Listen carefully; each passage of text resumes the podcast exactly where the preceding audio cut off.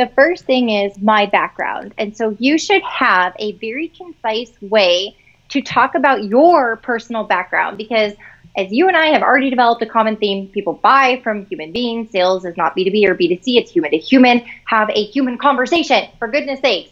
Now, with that, know your background. People do want to connect at some point, and depending on their personality, if they're D I S or C, their rapport building is different for each of those personalities. But regardless, even if it's a high D dominant driver trying to get to the point, rushing you through it, you still can say something in this first part in your background that proves credibility. And that's what needs to be done out of the gate, because let me tell you why. When you walk into a sales conversation over the phone or in person, there is the trust equation. So bear with me on the trust equation. Is my whiteboard in the shot, Javier? Uh, just a little bit, like probably like a quarter of it. Okay, so I'm gonna slide this guy over. Any better there? If I write on this side? Uh, yeah, right on that side and you're good. Okay, so the trust equation is gonna be, this is B I plus C over P S I, which equals trust. And what I'm gonna share with you on that is, when you walk into any sales conversation, P S I is perceived self-interest. Okay. That's what the prospect is looking at you and saying, you have P S I through the roof because you have an agenda and you're a salesperson and you're just trying to get my money and you're not going to listen to me and you're going to talk too much and you're going to be aggressive and pushy, whatever people think of us, right, in this profession. So perceived self-interest, that you're there to make a buck. And on top of that is business intelligence and credibility. The quicker you can prove out business intelligence, that you know your stuff and you know their stuff, meaning you can solve their pains and problems and you can bring them value and you can prove out credibility, mm-hmm. that is what equals trust. And when you build business intelligence or business intimacy and credibility, that is going to shrink what you're doing for P S I, and that is going to equate to more trust. So with that, in the Create Your Story, this is the process. Are you ready? Yep. My background. Briefly tell them some of the high points of what it is that you do that build your credibility and can start to show that you know what you're talking about. After you transition from my background, then you want to talk about why I came to work here. Talk about your current employer. Talk about why you're passionate about the product or service and why it's so great. Then you're going to transition into the third, which is social proof. What I've seen since I've been here. Name one or two third-party stories, briefly, that give them proof of concept, that help lower their guard to say, oh, they might be able to help me if they've been able to do that for a similar company of mine. And then the fourth section is pivot it back, right to the prospect. Do not get caught in that awkward moment where you still have the ball in your court and they start asking you questions. You don't want to do that. You want control of the sales meeting because you have to do discovery and qualification before you get triggered to start talking about your products and services. So the fourth component is critical, and it's all about the volley back to them and asking the questions. So something like that could look like this. If I'm selling Sales B Q, I'm going to sell Sales B Q in this format. I'm going to give them my background and credibility. So Javier, if you're a C E O, let's say you're C E O of a seven million dollars company, I'm going to say to you, hey, Javier, I can absolutely tell you a little bit about what we do, give some good context for this conversation. Ultimately, I had eight years as a B to B mid-market SaaS sales rep. I was a number one rep, a top ten rep, and top twenty-five. I sold millions. I broke records throughout the company and got to do some pretty incredible work where they asked me to help rewrite a lot of their systems, processes, and methodology for sales, resulting in millions more sold by other people. Pretty cool opportunity. But at the end of twenty seventeen, I created Sales B Q. And I did that because sales has ah, naturally come to me. And I wanted to build a platform where I could bring this process and methodology and really encourage companies just like yours, that five to twenty million space, be able to understand revenue generation from a whole different perspective. Since we've created the company, in fact, actually, let me drill it down. Even in the last twelve months, we've served over fifty companies coast to coast, and we've grown their revenue by one hundred eighty-five percent on average year over year, which for some of those companies, they were going down. So for them to not only get back to break even, but to have growth on top of that, and you're looking at that swing, that's not even incorporated in that one hundred eighty-five percent. But this is exactly why I want to talk to you. At first glance, you just, you fit the profile of the C E Os that we typically work with. And I don't know for sure though. So it would be helpful for me if you can maybe give me your story, give me the lay of the land, just really help me understand what you've done for your company. And then you and I can figure out if it makes sense for us to continue conversation if, if merited. So how did you get started? Tell me more about this business. So that's the volley back. It's less than two minutes, and it gives the, the prospect what they're looking for. Who are you? Master that. Every person listening to this needs to master their story, and you will then regain control of conversations and avoid having to show up and pitch. Uh, holy smokes. You killed it on that, because I, I love what you how you broke it down and and and how you. I feel like I'm in one of your training sessions, and I'm getting free training right now is what I feel like. So so thank you. But in reality, what I loved about is is a couple of things that really kind of stuck out is the whole story part. Uh, I think that's really critical, because this entire world was developed on story, and. And, and if we can master the story portion of telling a story about yourself in a small, you know, glimpse, um, people will start relating to us. I mean, literally, like entire nations were developed in, in, by story, and it still works this way. We go to the movies because of story. You know, we don't go to the movies because it's a great movie. We go to the movies because of the story. Like Star Wars is a huge story. And so I love how you talk about that and you really emphasize that part. Um, for some people, like, uh, I don't know if you're familiar with this guy named Donald Miller. Uh, he's uh, the C E O of a company called StoryBrand, and he is the person that literally marked his territory on story. And I listen to his podcast pretty frequently, and he talks about telling stories, and, and he, he has a game plan how he does it. It's really cool because he he shows it on the in, on the business world, because on a personal world, we all talk stories, but we don't think anything of it. Um, and so that really made it great. I think the other part is creating that um, credibility and, and and showing that you you know this space, you understand this space, and that's critical. Uh, because if, if you don't have that credibility, you lose trust immediately. Uh, and, and, and you're putting them together uh, and you're making them really huge. Um, there's an author that I read this book. I forgot what the title of the book is. I've been on the reading, um, um, you know, just frenzy going on, but his name is Oren, uh, and he basically wrote this book. One of them was called uh, Pitch Anything, and then he had a follow-up book on something else. And um, anyways, he talks about what you're talking about, knowing the person's industry, and almost like saying everything to a T to make them understand that, like, hey, you get it, and then like doing what you just said, volleying it back to them, so that you're not sinners talking about yourself the entire time. You're showing that you know exactly what their problems are, their everything, and then all of a sudden the person's like, okay, you get me. And and then the conversation, the guards are down. Like, he literally talks about that, and you just, you hit it on the head on that, which is amazing. Um, so is this kind of like the process that you work with when you start working with your customers? Uh, this is later in the process. Okay. We start with a thirty-day audit, gap analysis, and list of deliverables that we produce for our clients based on rebuilding infrastructure. Because I can train salespeople all day long, but if their environment doesn't change and the culture and the whole company-wide process for revenue ge- generation doesn't change, then I'm changing one person, one tiny part of the ecosystem, and it doesn't work. Interesting. So then they're going to lose their mind. And all, all honestly, look, how have you ever taken a sales training, sat through a class, paid a bunch of money, and then you didn't really implement it fully? Like, you went back to the way you've always done things. Yep. You didn't really have enforcement or accountability. So many people spend money on one tiny component, which is sales training, and then it doesn't go anywhere and nothing happens. Yep. And so what I'm encouraging companies that we work with is, let us actually fix the problem for good, or at least for a decent period of time. And I think that looking at the structure of that with our thirty-day work, so thirty days is our build phase. We go in, we audit everything, data, process, and people. And then we come back within one week with a gap analysis to say, here's all the areas that you're underperforming, all the areas that's costing you revenue, all of our gaps, all of our room for opportunities. So it's your current state audit, the gap to get to the desired future state, and then it's a list of deliverables that my team's going to produce. Everything from marketing to sales operations, technology, automation, and then bringing in, of course, what needs to happen. We build individual learning and development plans for everybody on the team, because you and I are different, even though we have a lot of similarities. Yep. I'd love to see how you sell, and you can watch how I sell. And then you're going to find two or three things in the way that I go about my sales approach that you're going to say, Mary, I could work with you on those two or three things.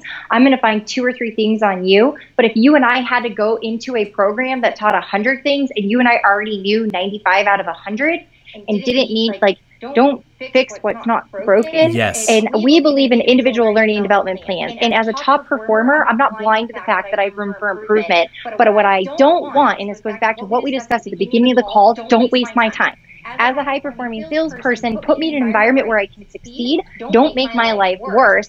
Don't make me do all these training and exercises and things, honestly, I don't need to be doing. Find what specifically I can learn so I can improve. So we believe in the talent development strategy and bringing forward things that actually work for people. Now, some of it will be trained as a whole. If we're changing process, if we're changing methodology, that is change as a whole. But individual learning and development, that is where we see wild success in individual performance. Plus, salespeople are just a lot happier that their employer decided to make an investment with a coach and trainer that actually goes in the field with them and does calls with them and isn't just teaching them from a classroom, but will stand with them side by side and help them through the process. And I think that that is wicked powerful. And then the last part of it is we always stick around for everything to be profitable for the company yeah. that we've signed on with. So our minimum engagement is six months. And my V Ps that I employ go on contract with up to three companies at a time. So three C E Os they'll contract with directly. And they will manage the entire revenue engine. So everything from marketing, sales, and they'll look at the tech stack and automation because it's not just one tiny piece of training. So that was a really long answer for a short question. No, Sorry about that. I love this. This is great because it gives me some other things to kind of feed you on. And so what what kind of stuck out on some of that is is that you're you're engaged and your team is engaged, not just for, hey, come to this workshop. You know, um, because that's the thing that really drives me up the wall. And it goes back to what we talked about at the very beginning before we even went live is, you know, how much information you want to give. And you're like, I'll just give everything. And because the thing is, at the end of the day, it's like almost impossible to implement it on your own. I mean, someone could take this information and they'll say, I'm going to run with this. Mary gave me some great stuff. I'm going to make millions of dollars. I'm going to, you know, be successful. And then they're going to realize, oh, shoot, I don't even know how, where to start. I need some help.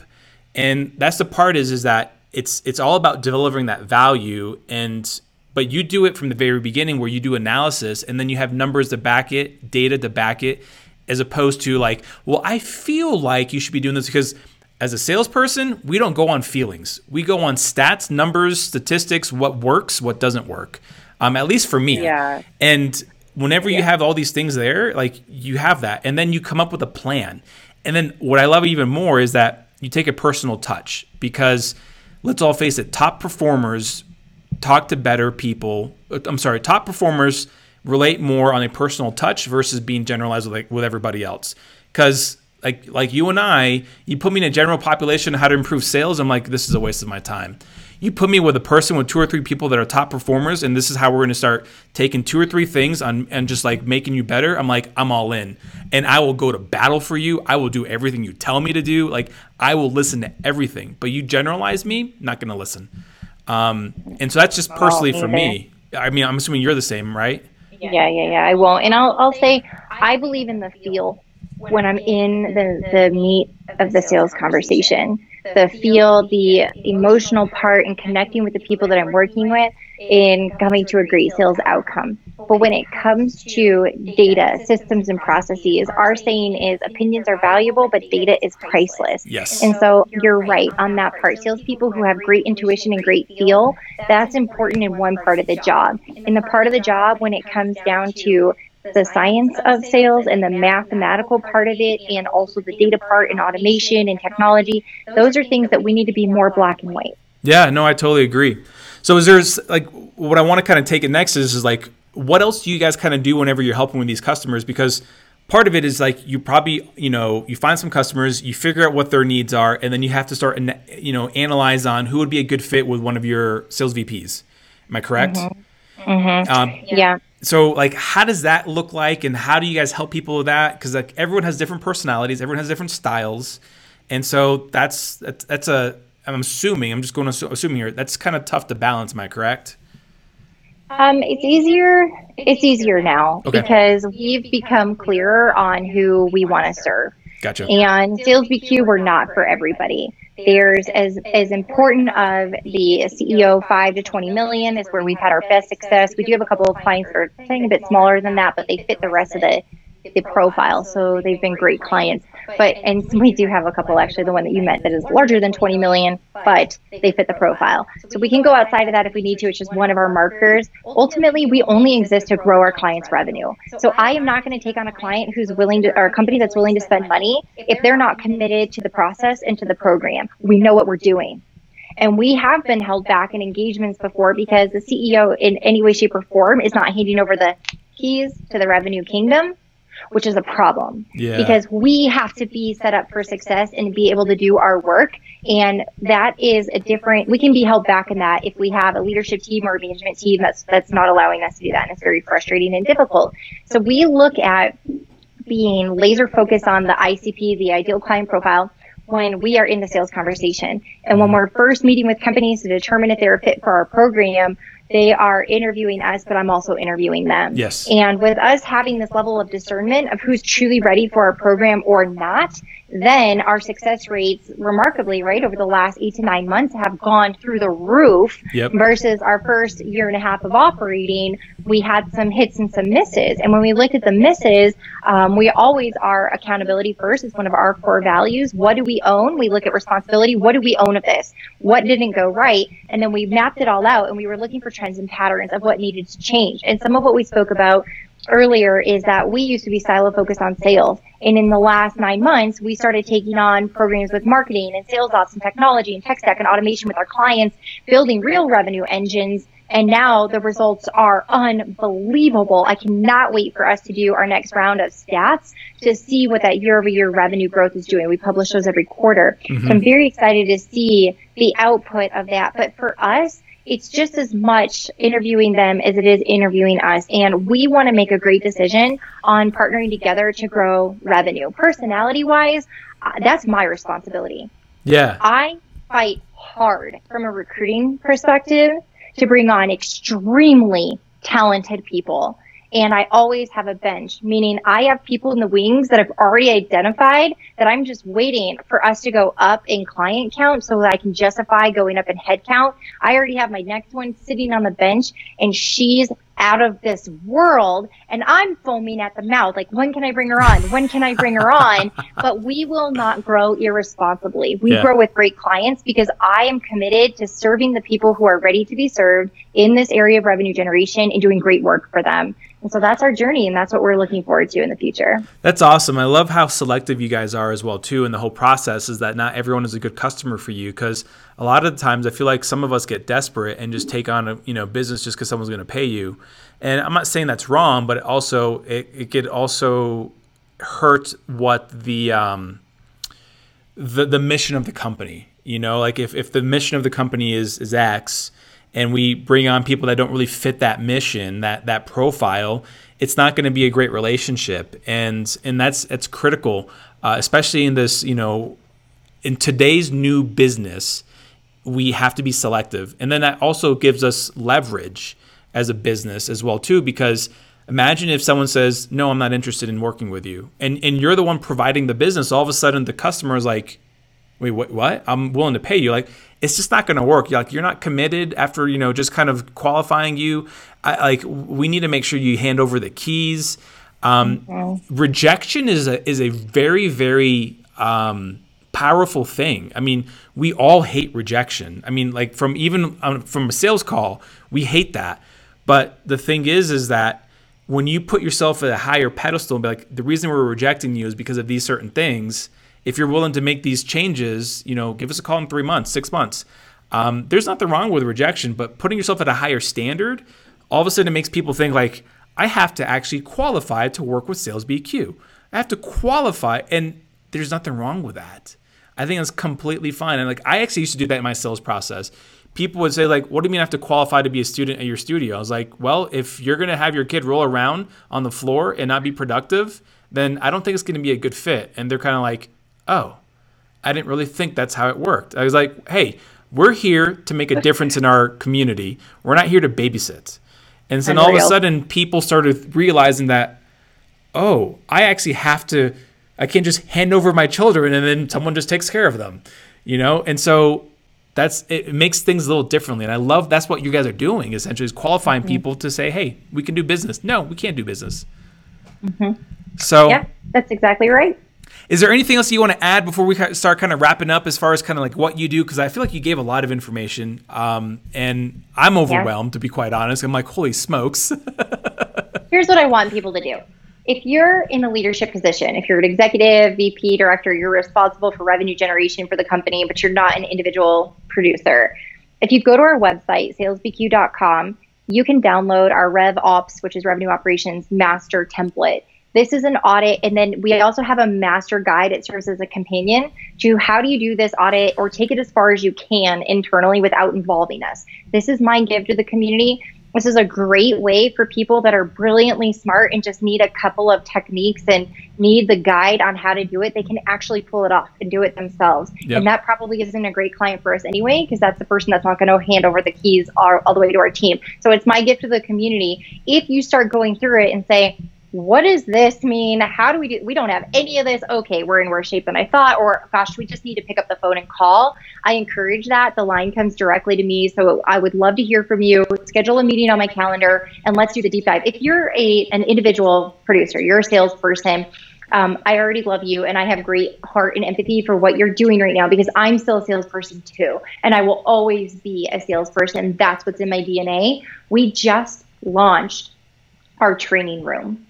It is all of our content, all of our training, all of everything that we have, and ninety percent of it is free.